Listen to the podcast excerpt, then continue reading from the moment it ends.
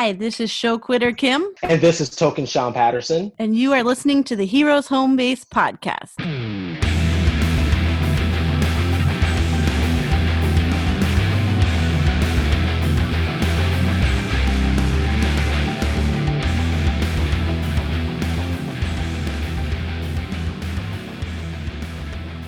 Hey, what's going on? Welcome to another episode. This is uh, Rob. This is Mark. Hey, this is Rich. Episode, what the hell is this? thirty-four? thirty-four. Sounds right. All right, so we've got uh, another home-based communication tonight, but we also have the one and only show quitter Kim back on the show. Say hello. Hi. All right. Bonus. So before we get into the home-based communication, we're going to have Sean Patterson involved in the opening conversation with the news. I know I put a little snippet in the last episode, but Wonder Woman coming out on Christmas Day on H B O Max or in the theaters. H- how are we going to watch this? Because I don't think I'm going to go to I, I don't think I'm going to go to the theaters. Um, all my theaters are closed. Yeah. New York City is closed, man. Uh, I will be watching it from my living room. I don't know about Christmas Day, but shortly thereafter. I can't believe this movie needs to be seen in theaters. It really does. I can't believe I got to watch it from my couch. To be fair, I mean, the movie industry looks like it's been going downhill since. The, I mean, this is like long overdue. I mean, to tell you the truth, the eighty dollars popcorn, the twenty dollars drinks and everything like that. I mean, you can watch it in the comfort of your own home with your family right there. Yeah. I Save a thousand calories. Exactly. And save that. That heart-stopping butter that they usually put on there and everything like that. It's just, it, I think it's perfect, to tell you the truth, just to watch it in the, your home. You're not telling anybody to shut up. It's not, it, God, I mean, just looking back at when we were young, just going to that Daredevil, I know people wanted to see that, and there's just a bunch of kids back there making, just joking. It's like, shut the hell up. So now it's just like, you don't have to tell anybody to shut up except like your kids or something like that. So you're in the comfort of your own home too. I think it, I'm, yeah, and H B O if you, Max it is. And if you got H B O Max, you're not paying extra for it. So I know that my D C Universe subscription is kind of, it's kind of ended. And I know that it's going to, that platform is going to stick around, but I think it's just going to be exclusively like digital comics and digital content like that. So like Titans and all those shows are going to H B O Max. So eh, it's... It's now, kind did, of a it's kind of a win. Up, did they end up buying them out, or what ended up? No, I think it's just a, I think it just happened when they merged. So everything merged together. So oh, okay.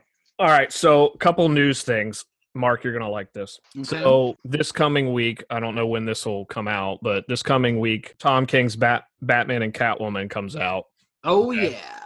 All right, so I saw a Bleeding Cool article, and it literally says Tom King, Catman. Catman, Jesus Christ. Tom King no. Bat- Tom King, Batman and Catwoman in Batman Catwoman number one. Starting it off with a bang. Starting off with a bang, literally. literally. Superstar literally. Comic book writer and former C I A operative Tom King has weighed in on what may be the most important question of the next week, or maybe even next year. Screw it, this is the most important question of most of our lifetime. Do Batman and Catwoman f- in the upcoming Batman and Catwoman number one? According to Com- t- Tom King, the answer is yes. King took to Twitter to answer the question as asked by a fan and potential reader of the comic who plans to base her purchase, as we all should, on the result. And King unequivocally made clear what we all need to know. Batman and Catwoman f- in this. So, uh, Black Label, infamous for the old bat penis in uh, Batman Dam. So, Lord only knows what the hell they've got going on in uh, this book. So, there you go, Mark. Little softcore porn for you. Well, I um, I look forward to reading it. I think it's going to be a great story. Um, I, I do. I think it's going to be a great story. I think the artwork is going to be great. I read I, Playboy for the articles. Well, I just you love know, Mark's segue there. I look forward to reading it. I, I do. Just, I won't look at it, but I'm going to read it because I'm excited. Because you know I've been on this Batman roll, so I'm excited to keep the train going. I've been counting down to December. I think it comes out Tuesday. I think that's December first. So I, I already have which Midtown Comics location I'm going to pick it up from. I'm going to pick it up from downtown on Fulton Street. I'm excited. Well, good. I mean, uh, so it's going to come out monthly, right? Man, that's going to suck because I don't want to wait every month. It's so long. Yeah, it's going to be a twelve. It's going to be well, it's going to be a twelve issue miniseries. So it's all year. Yeah.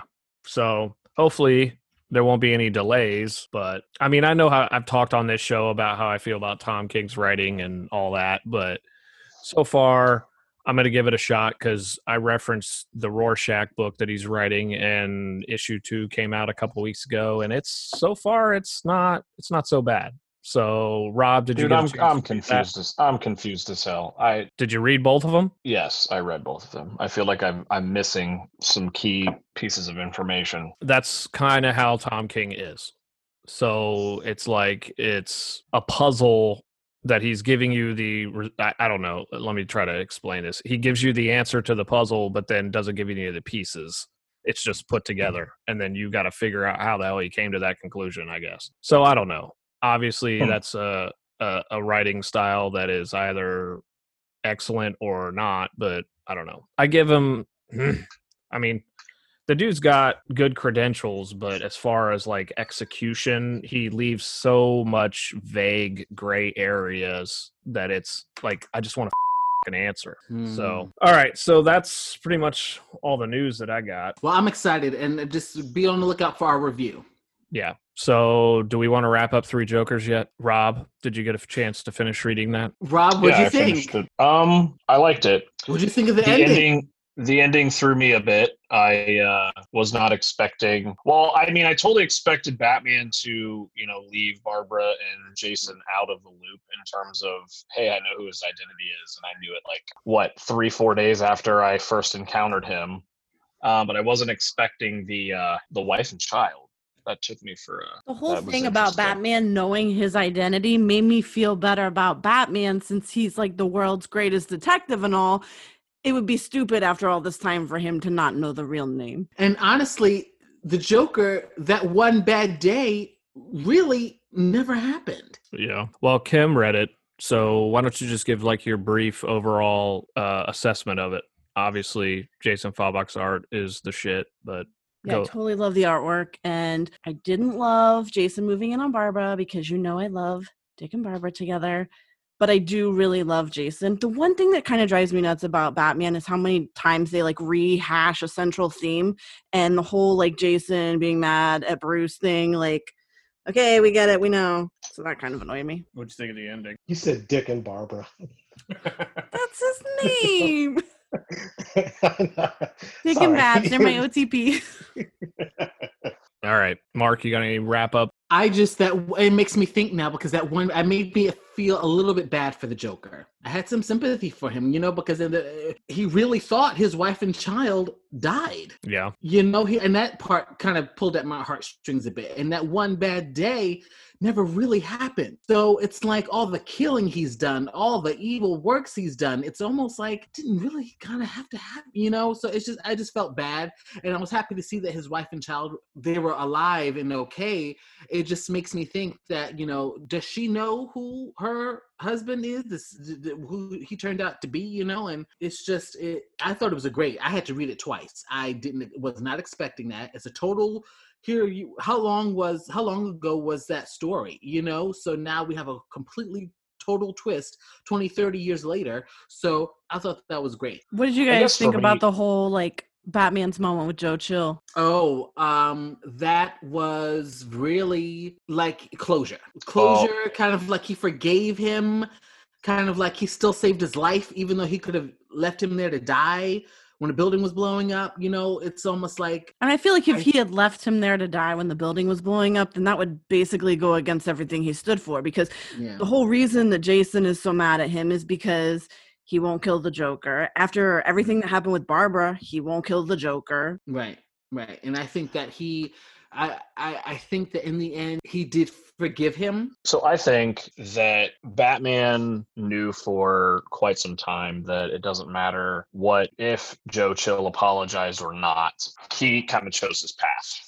So I think, you know, it was nice to have that closure, but it also spoke to just how, um, sinister the Joker is. You know, he, he never ceases to amaze you, except he amazes me all the time. That he went after Chill so that he could, again, he wants to be Batman's number one, you know? So right. I guess what surprised me about it was, if Joker has that much, pers- if he's that persistent, do you think he'd ever look into, like, if his wife and child are still alive? I don't know. That's he a good question. Like, so or if he would just broken by the news of that day that he just couldn't ever rehash it. Yeah, I don't know. I'm just confused. And but, also, I mean, it makes you think, if Joe Chill hadn't killed Bruce's parents, would Gotham be the way it is now? Because I was, because they were trying to make Gotham better. These were the two, not that they were the last two good people, but they had the, they were in, they had the position and the power to make Gotham a better place, and Joe Chill kind of took that away. But I guess, like, that's why I have a problem with shows like Gotham that paint this picture that all these criminals come out of the woodwork without Batman being there, because then they turn around and w- point their finger like, well, Batman's the reason that I'm in prison, or Batman's the reason I got hauled off to Arkham Asylum, like Batman, Batman, Batman. And it's like, if there's no f- Batman, then none of these people, quote unquote, exist. So it's like, do we really think that Batman created all these crazy or or what? So, or do they really just need an excuse to go crazy? Right. Or to basically justify their craziness is to point that finger and say, yes, that's the, that's it. That's the guy who made me who I am today. Even though Gotham basically points out they were way there before right. they even showed up. Right. Yeah. Sean, you want to hear a joke yeah. from the comic? Yes. The Joker said, "Why did Batman and Robin stop going fishing together?" Why is that? Because Robin wouldn't quit eating the worms. Stupid. That should have came with jazz hands and a spinning bow tie. Now, I, I do have a question. You know, this is just a, like I said, um, I have a lot going on right now in my life, so it's just one of those things where I haven't got to actually sit down and read, because this is one thing that's on my list to read as well, too. Oh, for for newbies too. Yeah, oh no, it's a, sorry. Oh yeah, it, oh believe me, this was a spoiler. It is what it is. I'm not one of those guys I like, start harrumping at guys to give it away. It's not that. But if I want to get into, what am I looking, or not looking at, but how? What is this about? The Three Jokers, for us laymen's who are, for us dummies out there getting ready to read and everything like that. I think Show Kidder Quinn. Wow, Show. Quitter Kim can, I'd love to hear her introduce the book, because we've rambled on about it for a couple episodes now. I mean, it was a three-part series, and I think it just brought in, one, I love the Bat family, so I was into it because it was Barbara and Jason, and it just kind of rehashed some of their drama with the Joker, and it kind of highlighted some of his different, like, facets of his personality. Like who he is, like the criminal, the comedian. Comedian and the clown. Comedian and the clown. It's it's actually pretty cool right there. Now, does it take place in the present, or is yes. it yes. the past? Present. Okay. Present. And it's basically canon. So this is this is Jason Todd Red Hood. Yes. Yes. Okay. It is okay. in the present. And I kind of liked the very first issue because um part of the artwork was showing like all of Bruce's scars and how he got them, in particular. Right. Some from the Joker, and then Barbara's scar from him. Um, and then Jason is, you know, he was pretty obviously beat up by him. So it just kind of like started out with them kind of remembering their pain caused by him, and then filtered into this story. Oh, I can't wait. I would love a novelization of this. I would read that. They just, boy. I want to say they came out with a hardcover already. And then yeah, uh, we talked about on the last show that they're going to do a one-shot uh, sequel. Uh don't know when yes. that's coming out, but it it will be coming out. Now, question for you. Do you think like Red Hood is starting to get like a lot of popularity like Harley Quinn is right now, meaning that a lot of people are starting to get into Jason Todd's character, from what I've seen and what I've read? It's just like a lot of people are like really getting into Jason Todd. Like I Red think Hood, that mythos. I think that Jason Todd now is a way more interesting character than he was when he was Robin. Because when he was Robin, he was a of dick. Course. And I, I'm glad they killed him off. But as far as his comic has gone, you know, it's Red Hood and the Outlaws, and then it was just Red Hood Outlaw, and now it's just Red Hood. I mean, I don't collect it, so I don't really, I haven't really read anything other than this was probably the last story that I read with him in it since, I don't know, New fifty-two stuff.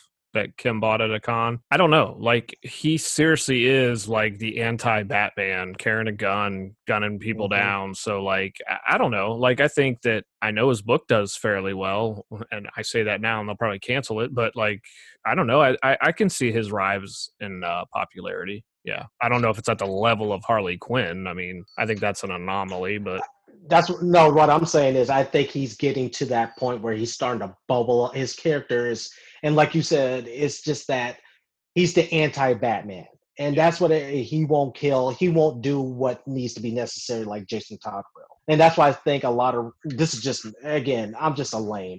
So I just like, I just like the mythos of that character right there, where it's just, He he's willing to do what Batman isn't willing to do. And I think that's what is relating more with a lot of comic book readers right there. And that's why I said I think he's starting to bubble up like Harley Quinn was. Like Harley Quinn just blew up. And I think Har- I think Jason Todd is on that level of he's getting ready to blow up. So that's well, why I was getting that right there. Oh, I'm sorry. I love Jason Todd. I feel like in terms of the Bat family, like he is a part of it, but he's also like his own set of rules, and I, I kind of like that. Yeah, yeah. Like a like a cousin that just comes around. I mean, they all still love him and accept him, but he's really offbeat. Yeah.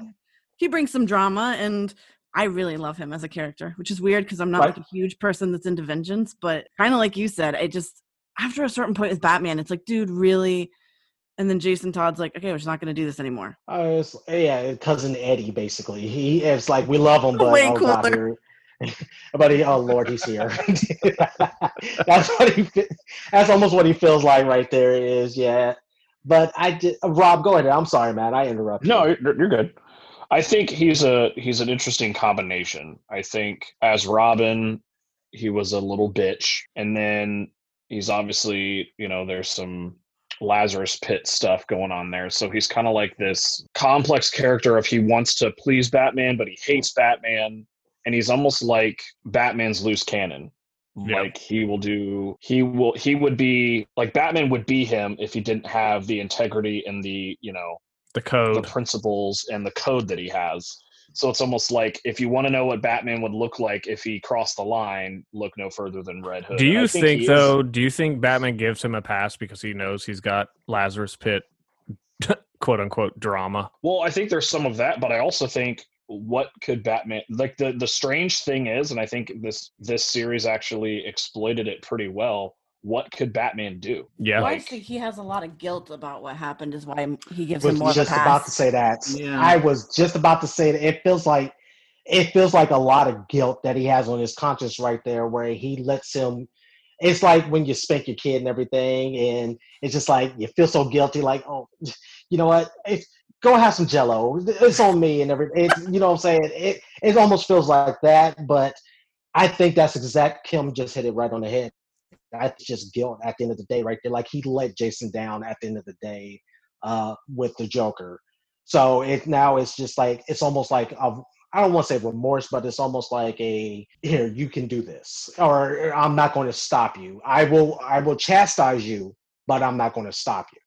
Because well, let's be honest, Bat- if Batman really wanted to, he really could have.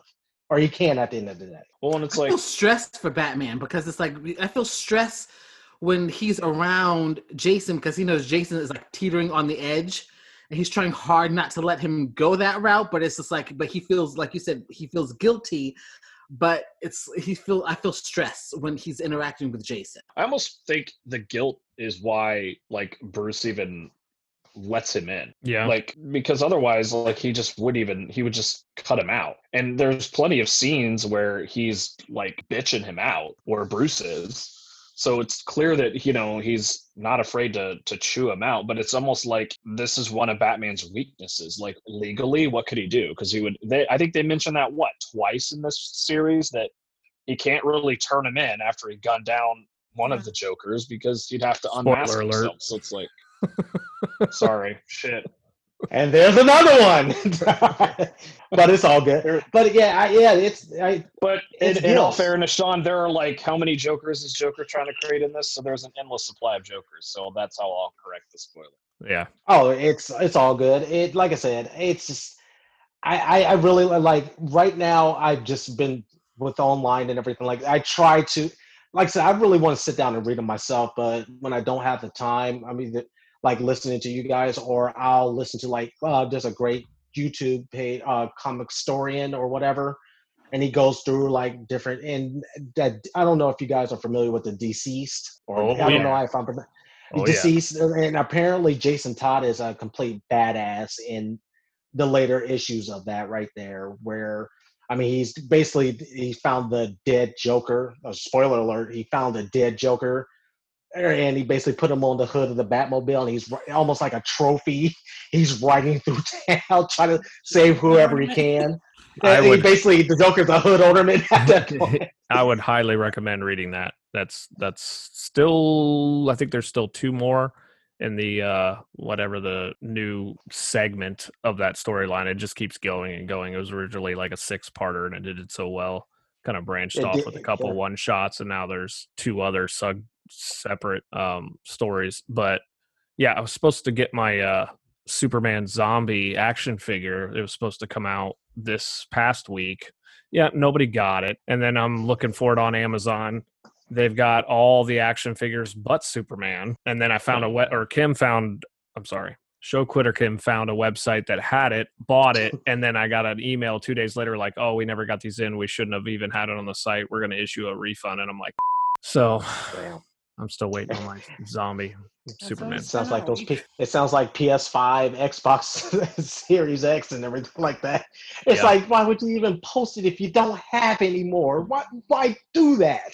All right. So, so the inventory on our website may be wrong. Well, then what's the point of having it? Right. Right. Say, preach it, brother.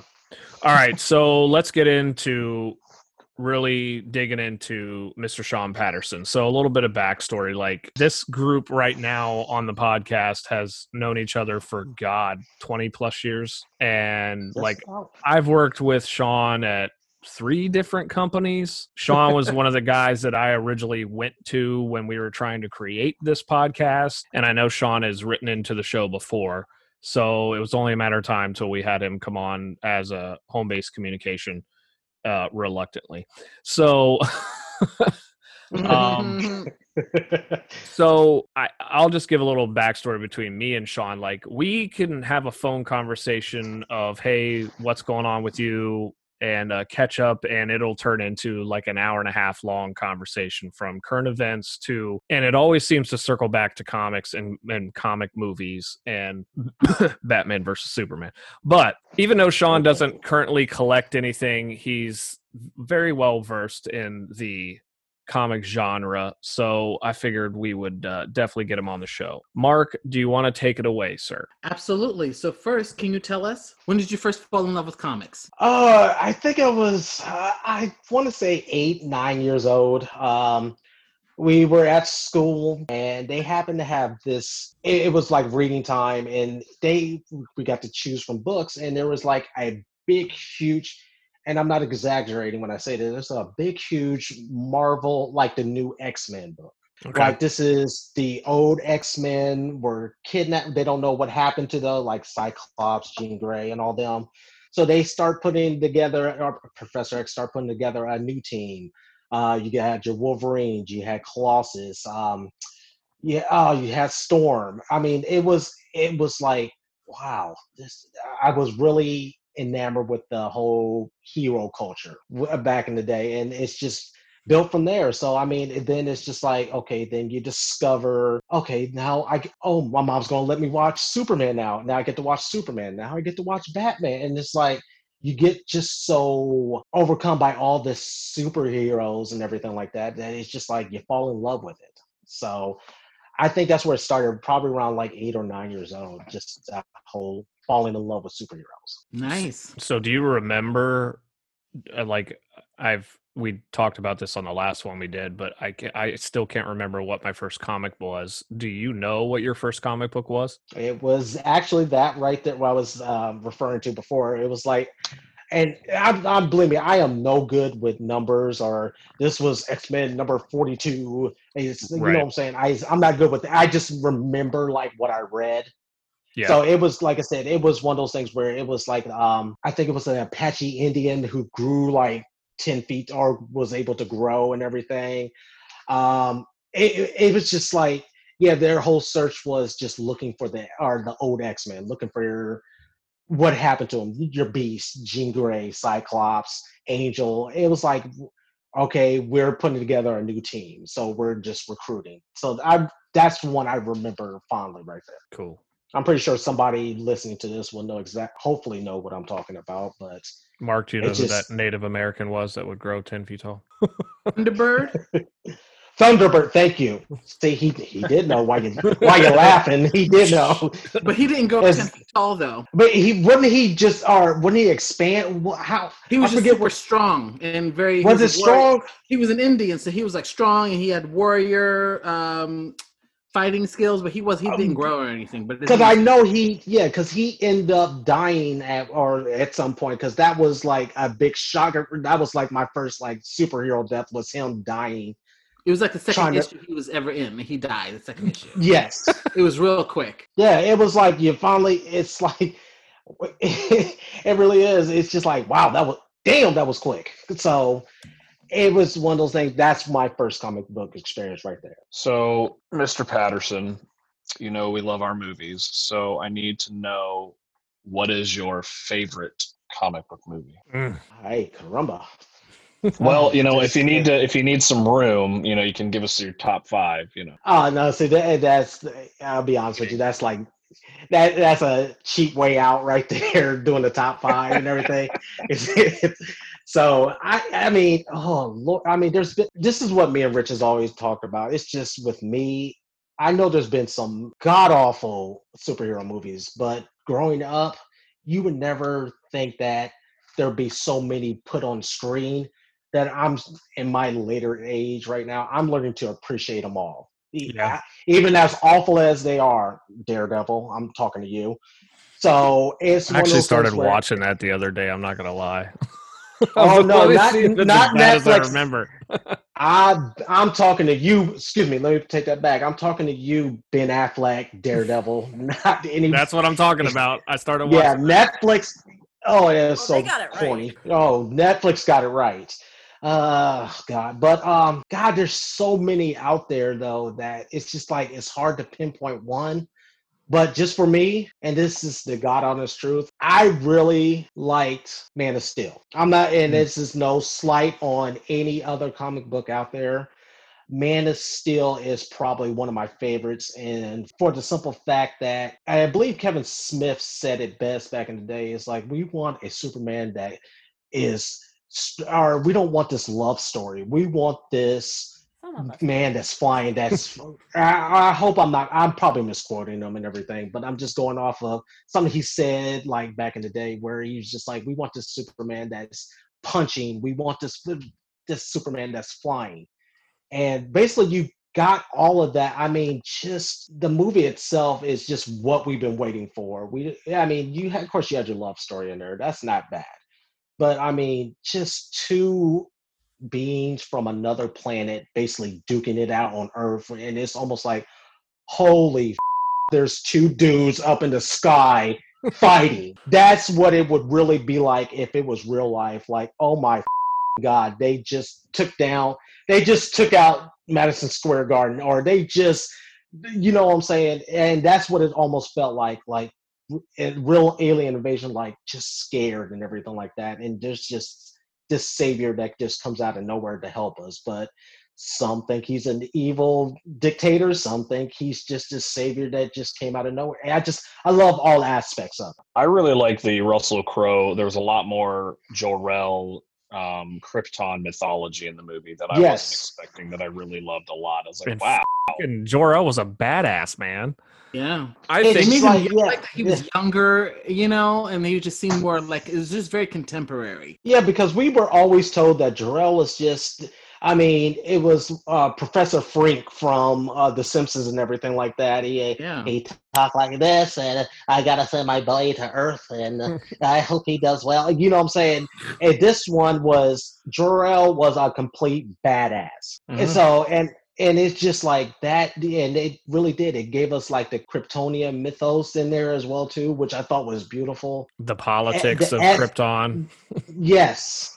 Exactly, which is no different from what's going on now. It's just like, it was so, it's good to see that the same thing happens on other planets. There's, there's I think no, what uh, Patterson just said is global warming is real, folks, and we got uh, just look, we we have to look into this. But it just like it was so cool. It just like that whole the they gave us meaning behind the S, which we always thought, hey, that's Superman. It's, it's like no, it's it means hope on my planet. So, so I mean, Sean, what do you say yeah. to the critics that say boo to the mass death at the end of that movie? You don't want to say collateral damage because that just seems like an asshole term right there. But unfortunately, it it's what happens. I mean, you, again, you have an alien invasion and everything like that. I mean, this isn't Dragon Ball Z where you can just go out to the desert and duel and everything like that. We got to get away from these people. It would happen in a major metropolitan area if anything was to ever go down like that. And unfortunately, casualties happen. Right. I mean, do you think that that doesn't weigh on Superman? I mean, for God's sake, at the end, he broke his I'm not going to kill, I don't want to kill anybody to there's a family here and they're going to die. I have to kill to save this family. Yeah. So he had to kill his own. It's almost like a okay. brethren. He had to kill right there to save his aliens to him. Yes. So you see what I'm saying? It's just like, I hate to say it, but it's, it sucks. But I mean, there's, when you got two powerful beings flying like that, unfortunately casualties would, are going to end up happening. And it has to bring I a sense my, of reality to it. Zod yeah. is there it to does. take over the whole world. Superman can't be like, yo, bro, can we move this to a less populated area? I mean, like Sean just said, you want to see yeah. two superpowered alien dudes fighting in the sky. It would just seem unrealistic, kind of, to be like. Ooh. And not one person died. Yeah, it's like these these these these mofos are coming together and making sonic booms when they hit. Right. And uh, uh, we got a couple of broken bones, but no casualties to report on. You're like, oh, this shit's stupid. But but I think it's that, just uh, it's it's hit reality. I think that uh, I know Zack Snyder catches a lot of shit. I'm glad that you picked Man of Steel because I know we talked a little bit about this when we talked to Doctor Doug, but the thing that I love about that movie is the way that he told the backstory with chopping it up and Clark is remembering it. And it's just like, that's how he chose to tell the story. Granted, we all know about B V S when he goes and shows the Waynes getting murdered and all that, because every time Batman's in a movie, we got to rehash that. But it's like I've seen that like twenty times. Right. I thought that the way that he showed his upbringing in that format was really, really good, and I loved Kevin Costner as Jonathan Kent. So I liked it. Good pick, Sean. I like it. Yeah, it just I I love it's just it told his backstory to the point where it, just looking about how he was raised and how he was treated, he could have gone the other side if he wanted to. Sure. Meaning yeah. that, I mean, they, they're they're picking on him. They don't know. I mean, he's discovering his powers and everything. They think he's a freak and quite possibly just with a blink of an eye could basically wipe out humanity. Yep. So, I mean, it's almost like it, it, he could be the injustice Batman or Superman, excuse me, if he wanted sure. to be. Absolutely. But he, he actually chose this path in life. I mean, the. I mean, of course, I, there's some things you can't get around. I mean, Lord knows, at this point, at his age, he he can run pretty fast. I mean, my God, Tom Welling Smallville was running fast at that age. He could have ran there, got his dad out of from getting swept up by a hurricane or by a tornado. He could have done that, but he. I mean, again, there's certain things. I mean, there's here and there. They're, all movies have their little flaws where you can nitpick on that and everything. But, well, I'm glad you brought that up, Sean, because I think actually, and I, maybe I'm just making a mountain out of a mole here, here, but I actually think the tornado scene was probably one of the greatest lessons that Jonathan Kent taught him, which was restraint. Like, my life is not worth you exposing yourself yet. And I don't know, like, I think that there was a huge learn, a huge lesson learned there. And also, mm-hmm. you know, it, that hit on his human side by experiencing that loss when he knew he could have done something about it. I don't know. It's, that's a good, that's a good pick, man. Uh, that, uh, that's perfect right there. That, it's just like that restraint right there. Cause Lord knows he could have just swooped in right there, but then you got so many eyes. And if we're equating that to modern age and everything like that, I mean, people always have their cell phones on them. So there's no, even during a natural disaster, people are recording, and they will record, they will record this man, this boy speeding in and speeding out. And yep. Now you got nothing but the government on your ass at that point. And I think that's what Rob said it beautifully right there. Jonathan Kent, I think, factored all that into the fact, like, I'm not worth what could eventually happen to you in the future. Yeah. Yep. Uh, so the flip side, uh, Mister Patterson, what's your least favorite comic book movie? oh. uh, well, I mean, hey.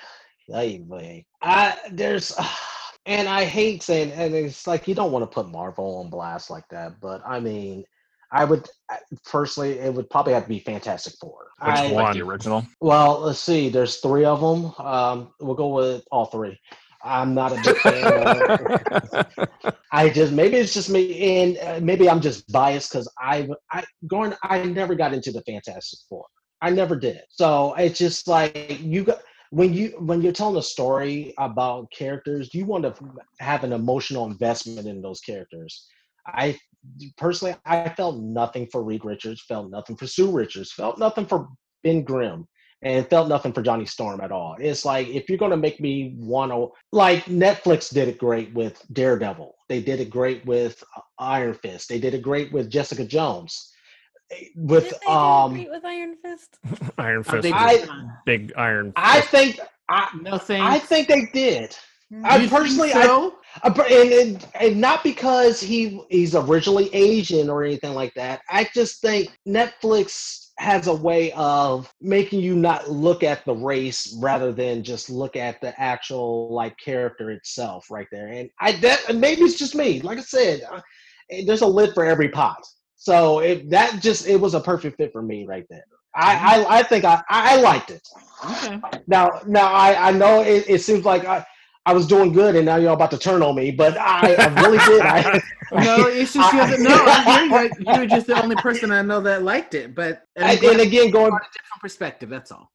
Oh no, it's going back to, again, just seeing like superhero movies just come to the screen and everything like that. I, I love it, man. It's, and again, going back to, I don't care how terrible it is or how good it is. It's just seeing it on the screen like, wow, they actually, even if they did a horrible job at it, at least they gave it a shot. Same thing, and I'm saying Fantastic Four, going back to the original, is I just, I couldn't get, I couldn't relate to any of those characters at all. I just, I never have, and just watching it, it just felt so boring. And number two, when they brought the Silver Surfer, there was so much potential for that, and I think it just just a dud. It sucks too they, because when Rob and I were collecting a Marvel title, it was Heroes Reborn Fantastic Four, and I loved that book.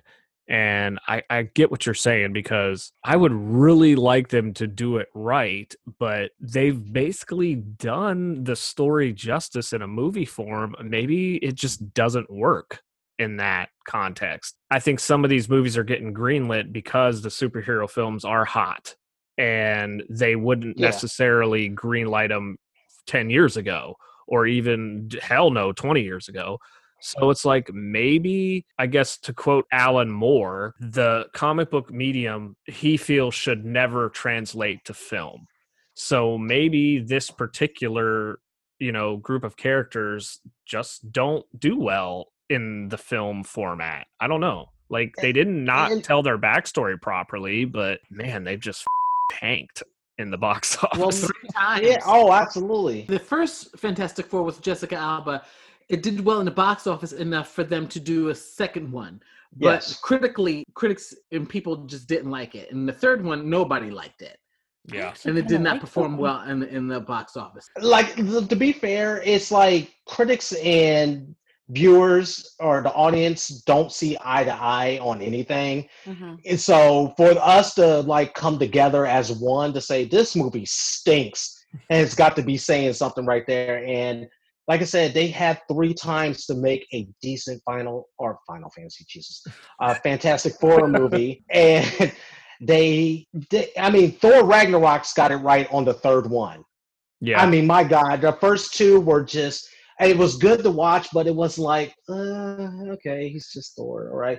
But it just made it, Thor Ragnarok's was, I, I think, a great movie. It was like, whoa, where where was this movie at the first two times? Now that Disney got their hands on it, maybe they can make something out of it, but who's to say? Yeah. You, you almost get scared, too, with Disney getting their hands on certain things as well, too, because it's like, Deadpool was a great movie, and now that Disney, are they going to make him P G thirteen? Because that right. does not work at all right. with making Deadpool a P G thirteen movie. Right. That's a good point. Doctor Doug would agree with you, Sean, about uh, worrying about Disney getting their tentacles and everything. Yeah. Oh, Lord. It, it, that mouse is evil as a mother. But, I mean, my God, he's he's put... Uh, why do you have that scowl on your face there, uh, show quitter? I like Mickey Mouse. Uh, well, the devil always comes to you in good form, and then he... after a while, and then he always is, he presents himself very nicely, and then it's like afterwards. And I think they, now I've bought Star Disney Wars, Bible. Now I've bought Marvel, now I've bought everything. Yeah, it's like, my God, man, it's just, it, it, it, is there anything sacred anymore? Nope. no, nope. Please sign on the dotted line and we own all rights to your property. Thank you very much for playing. Not to have you pick sides as far as characters go, but can you really speak to one comic book character that is your favorite? Like, obviously everybody knows mine's Superman, Rob's Batman, Mark is everything Marvel. Do you have a particular superhero that you're just like, that's my guy or my gal? All right. Well, I, I mean, I got a couple in in my arsenal right there. Um, right now, I am I really like Hal Jordan. I really like um, John Stewart, like their direct version of Green Lantern. Um, to be honest with you, I'm the new one that's come out right now that is starting to become like my number two favorite is the Batman Who Laughs. I don't know why. I know he's I know he's not a hero, but I'm really getting into that character. I think that is the most diabolical. I th- whoever came up with that concept, just, Scott Snyder. Oh, God bless him on that one. It is. I think that it's just something so genius about the B- Batman and Joker basically becoming one. It, it's just woof. But to be honest with you, my favorite, I probably would have to say Spawn. Nice. That's a, that's a new one. Yeah. Yeah, I really like Spawn. Just growing up with Spawn, it was just like when you can start when you start reading Image Comics and everything like that, because it's like everybody knew D C and Marvel were king, but then yep. Image came out of nowhere, and it's just like oh, like what are these what are these like, giant muscles and giant boobs and uh, oh, everybody's just got like seventy thousand pockets for their weapons and ammo and oh oh the. The dudes had like eighteen packs. The chicks had tits for days. It was like, God, dog. And my Lord, it's, it's like, what is this? But it was dark. It yeah. was very dark. Like, everybody gets on D C's case about them being dark in, in their movies and everything like that. You want dark, go to Image Comics. Those are some dark over there. I think like, Rob's first Image comic was a Spawn book. And then I think my first was... uh Pitt and Pitt oh, was like yeah. have you ever read Pitt? I don't even I don't even know how long the run was, but he's like this giant dude with claws and it was just blood everywhere. I'm like, this comic is pretty Danger rad. Girl Image? Uh, Danger Girl was a Scott Campbell I, creation. Yes. Yeah. So I, I have three issues of Danger Girl. That's my only I think that was Gen comics. Like a was Danger Girl, same thing with Gen thirteen with Scott Campbell, Jim Lee when they were over there doing all that. But yeah, Image like Comics had, was definitely like hot. I'm sorry. They had this one it was like this one muscular hero back in or it was I think his name was Maximum or something like that. He just it, he looked like one of those like um I want to say he looked like one of those guys that have one of those like tiny little wife beaters after they just got out of the gym and everything like that with a cape. And it was like, oh my God, this shit's over the top. But then, like I said, you get into watching, or you start re-spawn and just like how how seedy everything is, how dark city is, that it's just like how shady everything is. How it's just cutthroat. It's like, yeah, this is a good read right here. Uh, they just had like an alternate cover. I don't, I don't remember what issue's out. Like I think it's like Spawn three twelve or something like that. But like they had this local comic shop um, variant cover. And it had in the buildings like list of every comic shop around the nation that was participating in it, and it was pretty cool. Sean, there was something on um, something I was going to talk to you about. I think I sent you the screenshot of this. Is it Comic Book News, Rich? Is that what that uh, trilogy was from? Is there from their Facebook page? comic book dot com? Yes. Okay. So, Sean, since we're on the theme of, of movies, and I had the hardest time kind of coming up with my answers here. So, you, do you have anything to write down with? I know oh, you're yeah, I know and, where you're going with this. Yes. Yes. I know you, you, you. I don't know if you got pen and paper handy. Oh, I, I do. I'll set this up. So, essentially, they're saying, what would be your ultimate trilogy? So, you can only save three of these trilogies, and some of them are are not trilogies, so it makes it, it makes it a little bit easier. So the first row is all the Star Wars trilogies. So you got the original, you got the prequels, and you got the damnation that is the last three. Um, okay. The middle row is where it gets a little interesting. You have the Back to the Future friend, the Back to the Future trilogy. You have the Lord of the Rings trilogy. You have the Indiana Jones trilogy. So the original three, not that Crystal Skull bullshit. The bottom row is the Spider-Man, the first three Spider-Man movies with Mister Maguire. Then you have number eight, which is not a trilogy, is Batman, Batman Returns, and Batman Forever. Yeah, because I don't whole... consider Batman Forever in that. Hell no, no. So the last one is the Nolan trilogy. So the question is, what three trilogies would you save? Damn. I know, right? I was like, oh. Well, how about oh, you? Is... How about you let him spew on that, Rob? What what three are you saving? All right, so I have Stew, to save. Spew. Did I say spew? Yeah. Ew. Sorry. Don't. Yeah. Don't. Don't spew. That's new. Yeah, that's keep... new paint on the wall there. Don't. Don't yeah. spew on that. Yeah. Keep your uh, spew in there. So, and Mark, I want to get your feedback on this too. So, I have to save the Back to the Future trilogy because Back to the Future is by far one of my favorite movies of all time. I, I have to save the Lord of the Rings trilogy because I still think Lord of the Rings is some of the best movies I've ever seen. Plus, there's a lot of, there's just so many nuggets in there. And now it gets really f***ing complicated because I've already, I only have one left. And Spider-Man's out. Uh, the the prequels and the, the Damnation Star Wars is out. I have to actually remove Batman, Batman Returns, and Forever because it's not a trilogy. Which and I and I'm making up that excuse because it makes it easier to make this decision. So well, I'm, I, let me cut you off. Why do you yeah. think that's not a trilogy? Well, because I would think of it as Batman and Batman Returns are a double feature, and Forever is not connected to it. If Tim Burton Forever is. I mean, they made certain references to the old, like, Batmans and everything, even though it was a different actor. Sure, I think it's still the same universe. Like, it, it takes into account the first two, but I don't mm-hmm. think that Forever is not connected the way the first two are. Like, they reference, like, Vicky Vale's in the Batcave. Like, they're referencing, like, it, it just happened. So I don't, and, and again, you can disagree. I don't think Forever makes that a trilogy. Plus, if we're going to use that same logic, Batman and Robin is actually part four of that. And it's like, eh, I'm definitely not going down that road. So, it's not part of nothing. Just don't do it. Right. So for me, the difficult question is, do I save the original Star Wars trilogy or do I save the Nolan trilogy? And I'm, I'm, I mean, I'm a Batman fan at heart, but I also love me some Star Wars, and I have to save, I have to go all out and geek out for Batman. So I think I will save the Nolan.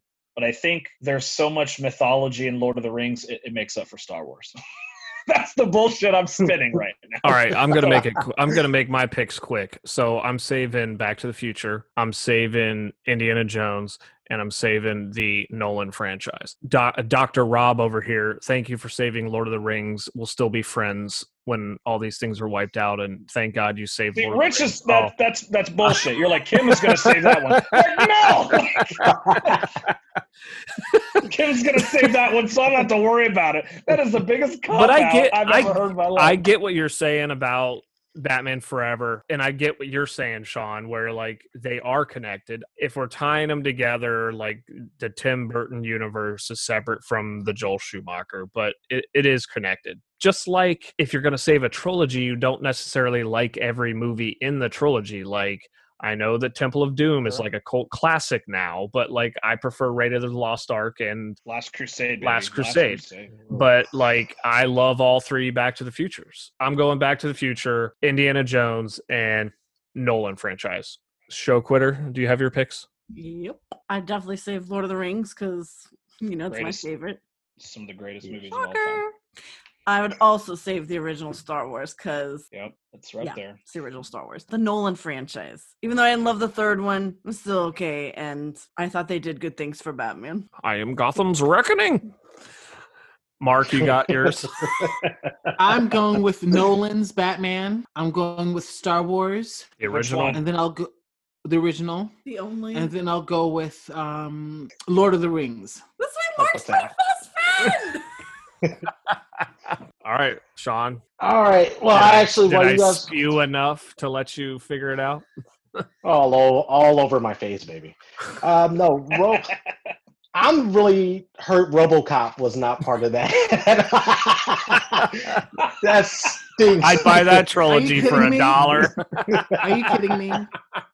I love RoboCop, man. I'm sorry. Oh. I love RoboCop. What, what, what? What's wrong with RoboCop? I'm Dick um, Jones. Wasn't it an Orin? Wasn't it what Orion? What was Orion, that? Yes. Orion, Orion, yes. Mm-hmm. Paul, oh, Paul Lord. Over there, over. Wow, Mark went towards the producer. What's wrong with Orion, sir? They, that's the same company that made Masters of the Universe. Like that shit. I, I think I'm sure sure that yeah, is Masters part. of the Universe. I'm sorry, Dolph Lundgren. I like Masters of the Universe. It, it, it's hulky and it doesn't stand up. But when you're a kid and you get to see actual he. He never was called He-Man, but He-Man actually come to the big screen like that. It was like you you had your geek out moment like that. But I, I just I, I love RoboCop, man. I, I will not apo- I'm human. All right, man. So Sean's saving RoboCop. All right. No, but I'm just saying, and I, I was just playing with RoboCop three. Dude, if you can, if you, it's like Christmas Vacation. You quote that movie. There's just as many one-liners in RoboCop that I could I throw out at you all the time. Do you see what I'm saying? It's only in RoboCop. RoboCop, I was being very facetious when I said that, though, but because you can't really quote anything from RoboCop two or RoboCop three at all. Yeah. I mean, yeah, yeah, so it's just ugh. Listen but, to me. Listen to me, you f-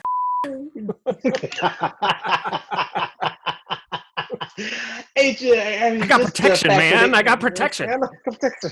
You got the right to remain silent. Splash. All right, but to be fair, um, your move, I, creep. I was fair enough. Fair enough. All right. Well, um, I actually put some thought into this one right here. I just listened to you talk and everything. I'm gonna have to go with Indiana Jones. I would. I just. I love Harrison Ford, and I just love that character of there's been so many spin like Lara Croft or Drake from Uncharted. There's been so many spin-off characters from Indiana Jones who all yeah. started this. Um, next it would have to be Lord of the Rings. I didn't see any there was not one bad movie out of that whole thing. I oh, mean absolutely not, yeah. The uh, the Two Towers, Return of the King, uh, the Fellowship of the Rings. I could just sit there, and you could just sit there and just geek out on that right there. And eat Teddy Grahams.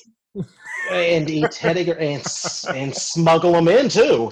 Uh, I just I I could sit there and watch and never get sick of watching Lord of the Rings. And then my last one is the Nolan Batman because I believe Nolan's Batman personally. In my opinion, brought Batman back from the dead. Mm-hmm. After after what Schumacher did to Batman and just made him this neon, nipply abomination, yeah, it basically, it, that brought the Batman mythos back to life, personally, to me. Agreed. Right there. It just, it's something about it, it's just this, we always, growing up, was always like, man, how did, How how did he get that Batcave? I mean, what did he have people come in from Syntax on the weekend and build it for? Like there was always like wonder. I still ask that. You know what I'm saying? We all ask that as kids. Like, how the hell did he build this and not have anybody? Like, did he have workers come in and do it? Like, what happened? And this actually gave like his where he disappeared off to, where he learned his martial arts, how he became into his suit, how he got into his car. I mean, it just explained everything. I love and the I think that's backstory what, when Alfred and him were ordering through shell companies the cow parts and then reassembling yes. them in the back. Like, that was sweet. Yeah. I mean, they, the way they brought Lucius Fox into it was beautiful, right? That, like, almost like the, the mastermind behind the suits and everything and the technology. Yep. I mean, it was just like, it's everything that you asked for. I mean, it really, and again, just not, I'm sounding redundant right now, but it just, it brought Batman back from the dead. Well, and what interesting, and that's why, Sean, it, it was like, it made it real. Like if it, it, and you know, some of these superhero movies, it, you know, it looks realistic, but you're like that, I don't think that could happen. But like, it, it was, it even touched on real substantive issues like um I can't turn my head in this cowl. Can yes. we do something about that? Like, it was like, how can this actually practically happen? And it made it it made it believable. Like, okay, uh I could totally see this happening. Like, this is what it would take. Yeah, absolutely. And that whole fact that while well, going back to Man of Steel, like, holy shit, there's two dudes up there. Mm-hmm. It really it brings you back to that reality of, holy shit, there's a dude in the dark taking out criminals. Yeah. It, it has everybody. Gotham's underbelly is basically scared of this one that's just in the dark. And I think that is, it, it's like, it, it's so cool like that. It's yeah. like, uh, boiling acid, oh, Batman. Nothing like that. It's just like, I mean, just to see that, like, in the second Batman, um, there's two or the dealers going to the dude in the car and everything like that, and all he does is see a sh- or just see a shout is like, "Nah, not tonight, Mom." yeah. yeah, I mean, to instill that type of fear, I think was the way Nolan did that and directed that. I mean, I mean, we can all have our little gripes about The Voice and all this other shit. Oh well, but other than that, I just I, I love it. So those are the three I would personally say right there. Good picks. I agree. All right. So I know you're a big. And I, I know you're a Tobey big. Tobey Maguire loses his deposit, which I'm so glad about. All right. So let's spin it a little bit because I know you're really into Funko Pops. But do you have Uh-oh. an all-time favorite toy that you had or never had that you wish you had, or and what is your quote unquote holy grail toy that we've talked about on this podcast before? Oh, wow. Um, I used to have this and I, I love this toy. I don't know why. It's just, I'm a, I'm a dummy, but I used to have this little, my mom bought me this Cyclops that when, or it's like the old school Cyclops when he had the hood on and everything like that and the yep. visor, and you press the back of it and it would like shoot red. It would just light up red like he's doing this optic blast. It's like nothing happened. It was just like having a red flashlight. It was like, ugh, this is nothing. But it was it was always something to me and my, and I get home from school one day and found out my dog basically like oh. chewed the shit out of it and everything. So oh. it, it, it, it hurt so bad to lose. Cause I was just like, I take that everywhere. That's like, and that's the day I was going to smuggle it into school and keep it in my backpack. I was like, that was his Linus but, blanket. do, you, do you see smuggling things has been a part of my past and my present? But I just decided to leave it home one day and then get home and the dog is just, and he's look. It, it was like a bad R. Kelly song. Just like, he looked at me and I looked at him and he just like the chewed up toy on the floor and it just, it hurt me, but I mean, it is what it is. So that's one of my favorite toys growing up. But I mean, again, do you know what, like what was, year it was? Was it like a ninety-three Marvel X-Men? It was like ninety-one, ninety-one, ninety-two, if I'm not mistaken. I, I think that's around the time and everything. Cause it, it, you know what? It re- I think it was around ninety-one. It was right. Cause we just got a boxer. And uh, we named it the Buster after Buster Douglas beat Mike Tyson. Okay. So it, it, it was just that little play on a boxer, Buster, blah, blah, blah. But it was, that was, I think it was around ninety, ninety-one, ninety-two, somewhere around there where Mike Tyson just got knocked out by Buster Douglas. So around that time. I, I'm sorry, I went on a tirade right there. No, was it, it the uh, was it the blue suit with the yellow trunks or was it the blue with the white X on it? The blue with that white X across it, yes. Or like the X are on his chest, or if I'm not mistaken. I had the blue with the yellow trunks and yellow boots. That's his X Factor costume. So ah, blue, the blue that's and not white. It. The blue and white is his X Factor costume. Somebody bought Mark a badass Iron Man figure at the church rummage sale, and he just... yeah. Yeah. yeah. Mark might not even have to work right now. That could have been the best figure ever. I'm going to go out on a limb here and say Kim bought him that set. I'm going to have to name names, but I'm just saying. You can call a really good friend Twitter to find Mark. That gem. And Mark. That really is the I'm not saying, but I'm just saying remark right there.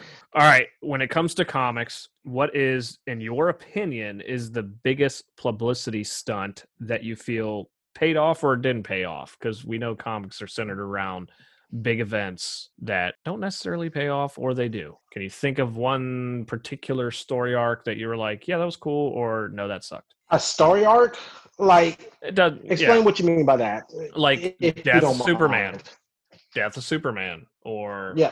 something okay. like that. I mean, personally, the best, I, and this is just me, I, like I said, I'm just a weird asshole when it comes to certain, like, like I love the Onslaught um, storyline. It was a Marvel storyline where it, it God, it's been so long since I read it, um, but they never advertised it at all. But it was just basically like Magneto, if I'm not mistaken, Magneto and Professor X, both like I, I, I were creating some or created or they didn't even create, but they got their essence put together right there and created this villain called Onslaught.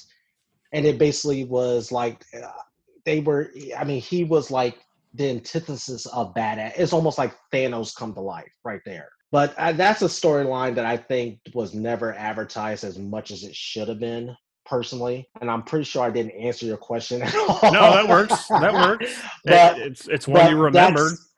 I can't think of anything that I can't think of anything out like what you brought up, Death of Superman. That was, I mean, that was just, I mean, I've just listened to this, uh, like a video online about like, it was hyped up.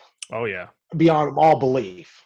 Which I don't think uh, it would that, necessarily work in the way that it worked then because of the internet and obviously twenty-four seven, you know, constant updates. But I think like, I don't know if it would necessarily work the same if they did it now, but it was definitely big time. And if you didn't even read comics, I mean, everybody knows who Superman is. You were like, what? They killed the guy? Yeah. So, so like Batman, for example, when Batman or where Bane broke Batman's back right there, and they were coming for a new Batman. They, that was the, another thing too. That we they were advertising like there's going to be a new Batman. Batman can't, Batman can't do or can't be Batman no more because he's he's basically paralyzed yep. and everything. So they brought in um, Azrael. Valley. Yep. yep. Uh, so yeah, they brought him in and everything like that. And that was another one where it was like it's almost like a bait and switch kind of thing right there, where it was like, damn man, okay, we, we're getting a new Batman, but oh, okay, Bruce Wayne's back. All right, well that was short lived. Right.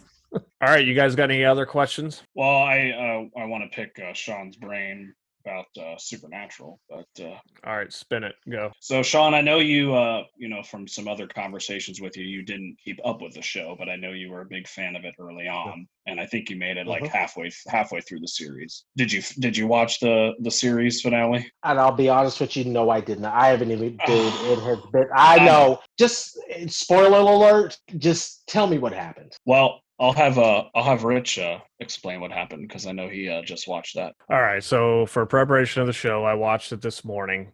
Um, I did not watch the second to last episode, but I watched the finale. Long story short, Dean and Sam are investigating a like a vampire nest, and they find it. They execute everybody, but in the process of taking out the last guy, Dean is impaled by a giant rod of rebar, and he's yep. basically hung up on like a pillar, and him and Sam have to make an untimely goodbye, and he's he he essentially dies. So Dean dies and he goes to heaven, and Bobby's there, and his dad and his mom are, you know, you don't see them, but they're like in a house. The silhouettes. No, it's like, oh, a, okay. it, it's like he's in, you know, Texas paradise, where he's like, you know, at a nice farmhouse with Bobby drinking a beer, and uh, Bobby's like, you know, everybody's here. And he's like, well, somebody's not here. And he's like, well, time's funny here. So he sees the car. He gets in the car with the original Kansas plates on it, no yep. longer the Ohio yep. plates. Oh, and okay. he's like, just go, just go take a drive. So he goes, takes a drive. And of course, on the radio is the My Wayward Son song. So you go back oh. to the real world, and Sam is uh, moving on. He had a son named Dean. And it's just like a really, really quick, he basically ages and he basically dies of, I don't know, in a ho- in a hospice in his house with his son, Dean.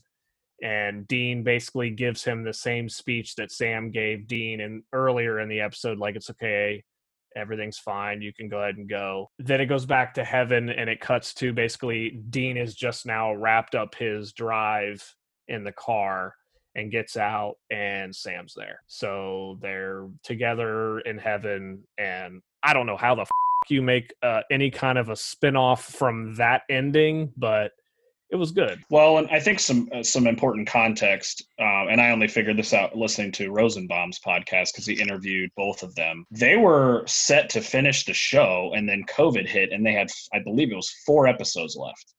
Mm-hmm. So they were not only about to, so the way they did it was like the second to last episode was the season fifteen finale, which actually ended very well. I was like, Becky and I looked at each other like, how are they going to, that was a great ending. Like, how are they going to end this? And then the last episode was the series finale. So essentially they went, you know, back to some of the old, um, like they busted out their dad's journal, and, you know, there were some references to, you know, what Sam, you know, or what Dean said to Sam and the pilot and things like that. But they, they had such a, they had like six, six or seven months waiting to finish these four episodes. So I, I, I know they, they all have a pretty strong, like, uh, social media presence, and pretty much all of them were in tears.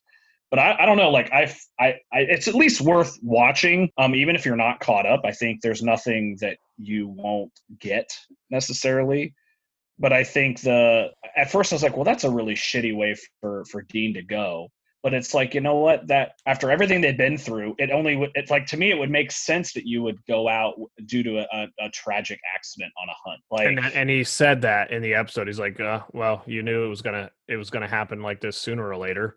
I mean, this is what we do, but I don't know. It just, maybe it's just me, and this is, and no offense, this is why I kind of bailed on the show right here. Heaven and hell. Wait, wait, wait, wait, wait, wait. You quit? Oh, oh yeah. Oh. You're in good company with Kim. Uh, breaking news, hey. I quit Supernatural. I second the motion. I, and the only reason I quit personally, because I was really into the show. I really loved Supernatural. And just when they brought like heaven and hell into it, it was like, God, this is perfect. And then it's like, okay, you beat the devil himself. You basically beat Satan. What? There's nothing more you can do. And then it's like, okay, now there's purgatory. And it was like, oh my God, there's more. Like they could, this is just me personally. I think they personally could have ended. I mean, Crowley was a great character. I think they could have ended that right there of beating Satan and then just going on from there and seeing how that like manifests from there. But it's just like there, it's kind of why I quit True Blood. True Blood was the almost the same thing where it was like, okay, there's there's vampires, okay, there's werewolf. Hold up, there's fairies now? What the the the, the, the f- Why, why are y'all introducing new things into this and everything like that? And like I said, but just with Supernatural, it was this that that is like the biggest thing ever. Heaven and hell, the battle between heaven and hell. Yep. And y'all basically like said, F- it, there's more. There's so much more. Like I do like that idea of Crowley basically being like that underhanded motherfucker and everything that step right into Satan's place right afterwards. Like, hey, boss is gone. Hey, I'm the new manager up in this motherfucking house. But it just it just got so repetitive after a while. And the filler, epi- I hate filler episodes. I, I can't stand filler. and everything like that. Like, oh, let's go. We're we're we're hunting down Satan. We're hunting down where Satan might have inhabited. But let's do a episode where we go to Ohio and just we investigate this haunted house real quick. It's like, no, no, Satan's more important. Go there. After so fifteen years, there's probably a few filler episodes. oh, oh, a few. A, a few, a few I, I, that's enough to make a season right there with those episodes. Well, and for so me, it, like I've never Sean, seen an episode. So I actually, I think Becky and I quit yeah. the show like twice, and you know, I was like, you know what, I, I've we watched probably the first six seasons like three times. Like we really love the early stuff, and we're oh, like, absolutely. You know what, let's let's just see this through. Like we were only like a season and a half behind, so we finished it. But the, I I quit the show because I was like, the writing to me is getting lame. Like there's only mm-hmm. so many different ways you can do this. So I just kind of got tired and then stopped and then, you know, picked it back up. But it was, I hear you where it's like, I, I guess I just really love the character. And I think, you know, I think you'll appreciate the, the last of the, the series finale. I think it was at least worth checking out just because you had, you know, you enjoyed the characters. Oh, I'm not going to go back like- and watch the finale because I just want to think of them together, kicking ass, I hate fighting off it, into the sunset. I don't, I reject that right ending. On- Rich told me she's right on with that. Gonna... Like, like when when they killed off Bobby, that was a big thing right there. Like, oh, you you mother, Bobby's gone, and then you bring him back, and he's like, oh, don't do this to me, mother. But it's just like I. So on that point, like, though, that's why you should I, watch. Like, you should watch the second to last episode then. Second to last. Okay, I'll check. Like I said, everything's so chaotic here, just with the again, oh, I know. And everything like that. But it's just, I've actually just, thank God, vacation's getting ready to come up, so I am going to be the biggest fat ass ever and just sit on the couch and just veg out and get everything I've wanted to do for the last like eight, six months. I'm gonna do. I'm gonna try to pack it into nine days. I just Kim was right on the head, right hit it right on the head. It's just like you want to remember them for doing that. You just don't want to re- see them right off to the sunflower like that. It's just like you know these characters to be badass characters, and it, it, Sam is lives out the rest of his life. I mean, is he doing any type of hunting at all? That's or what I'm he saying. Just, he just suddenly did he retire? And is living the picket fence life like he lived the life that he wanted to live before Dean came and got him. I just feel so like after my, my all this, is, you can just go back yeah. to that. That doesn't seem. I That's that what ending. I mean. It's I. Believe me, I believe in suspension of disbelief. Don't get me wrong, but I do believe like if this was the case too, and like I said, I'm gonna definitely check it out. But I just not to say that all evil's gone in the world, and every demon, every everything evil knows about the Winchester boys, and they're just gonna let him live out the rest of his days. Right. And not that's like torture this, bring back Dean as some type of apparition or something like that to f- with him after years of you guys basically killing us off. And we're just going to let you ride off into the sunset like that. Eat my dick. That's not going down like that. That's, and that's the way I would look at it like that is just that would not go down like that. It just, just me personally, just knowing that because they're, they're, they're infamous between heaven and hell. They know the Winchester boys. And just to say that Dean or Sam was able just to live out the rest of his life with no heartache. He was able to have a son, which is nice, but realistically, just watching that show and everything, they want those dead. I mean, well, even sake, if they- even if Sam tried to go back to uh, the life beforehand, I mean, the, I R, the I R S was coming for those boys. Credit card fraud, years yeah. and years of fake identities, imperson- impersonating an F B I oh. agent. Come on now. Did they do like agent. a running total, like how many like fake I Ds that they actually had or throughout the whole season or oh the whole series? God. Like how many like fake F B I badges, how many? Well, I think in the in the last episode, the last episode they they did a uh, one of Dean's other other other other phones goes off, and I think they played a little bit of some uh, humor there. They pulled out a whole bunch of flip phones, and sh- there's probably like fifteen phones or something. I, that's what I'm saying. This is they like, ever said, "Is this is this Agent Bon Jovi?" That's what it was. That's what I'm saying. So it's just like.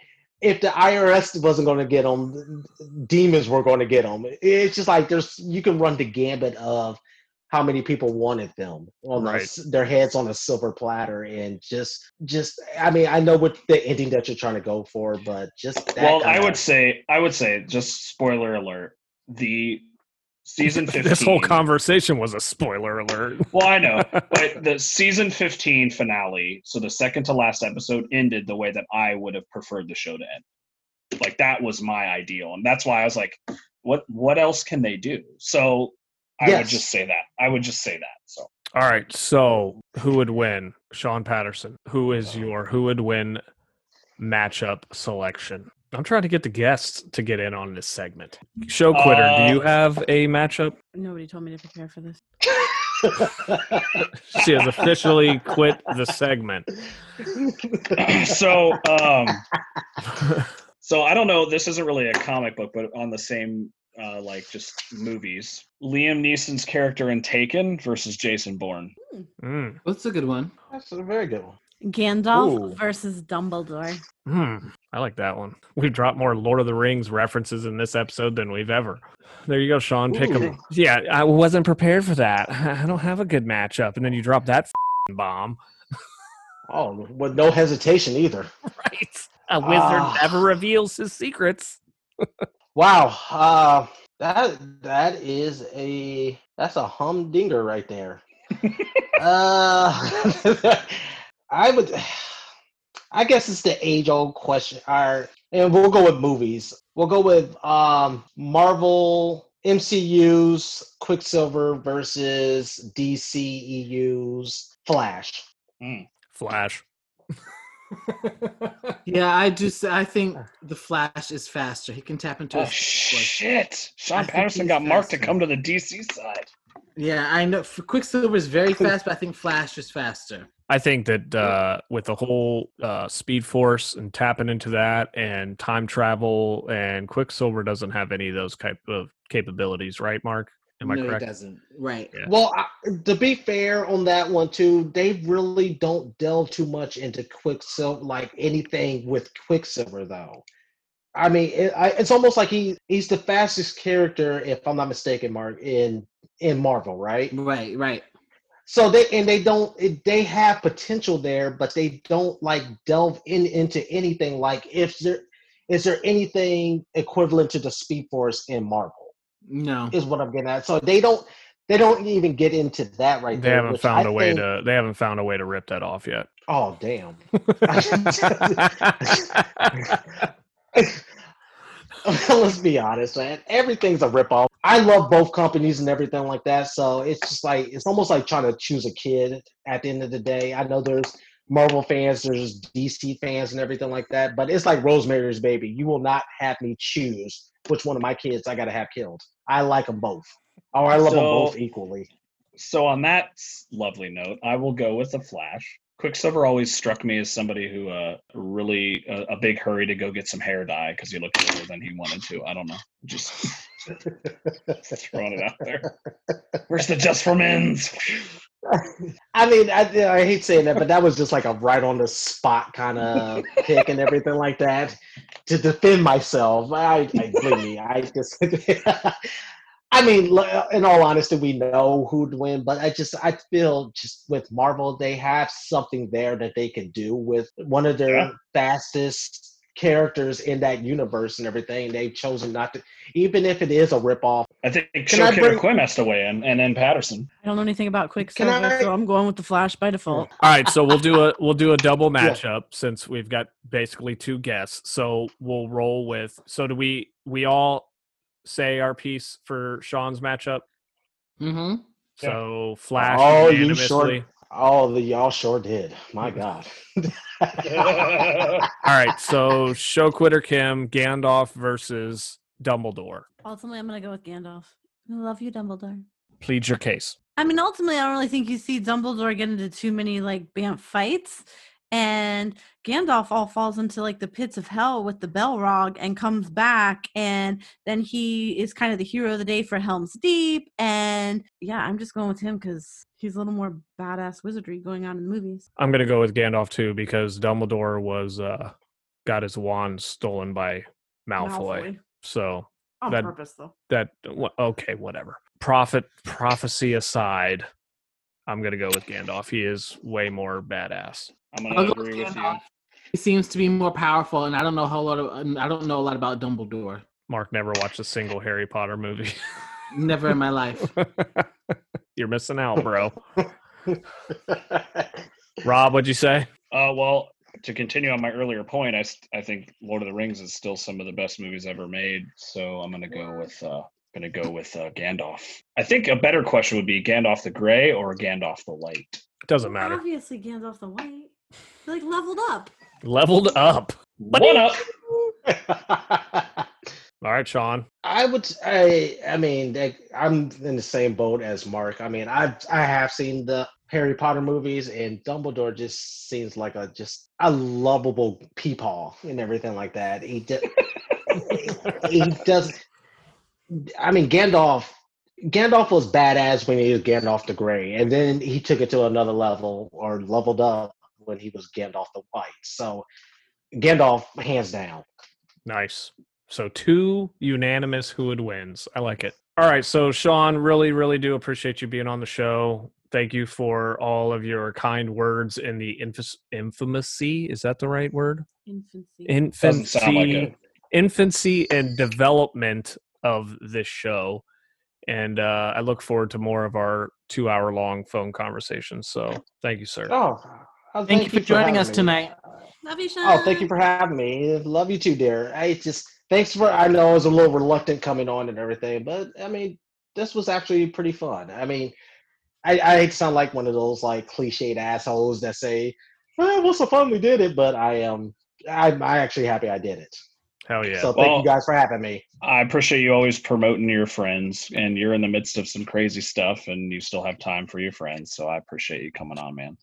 Well, you, as you guys know, I always, you are like family to me. So I will always make time for you guys. All right. Another great episode, guys. Until next time, this is Rich. This is Mark. This is Show Quitter Kim. This is Sean. And this is Rob. And we really appreciate you guys taking the time to listen to us uh, yammer on once again. Uh, please um, like, subscribe, uh, leave some comments on your podcast app or platform of choice. And we, again, um, you can send us an email, or you can check out our Facebook page. Oh, and also, if you want stickers, uh, just shoot us an email uh, with your address. We obviously wouldn't put that on an episode, so that you can get yourself some cool uh, holographic stickers to put on your your vehicle, or you know, your best friend's back, or you know, your laptop, or your dog's license. You know, whatever you want to do. Again, thank you so much for listening. And until next time.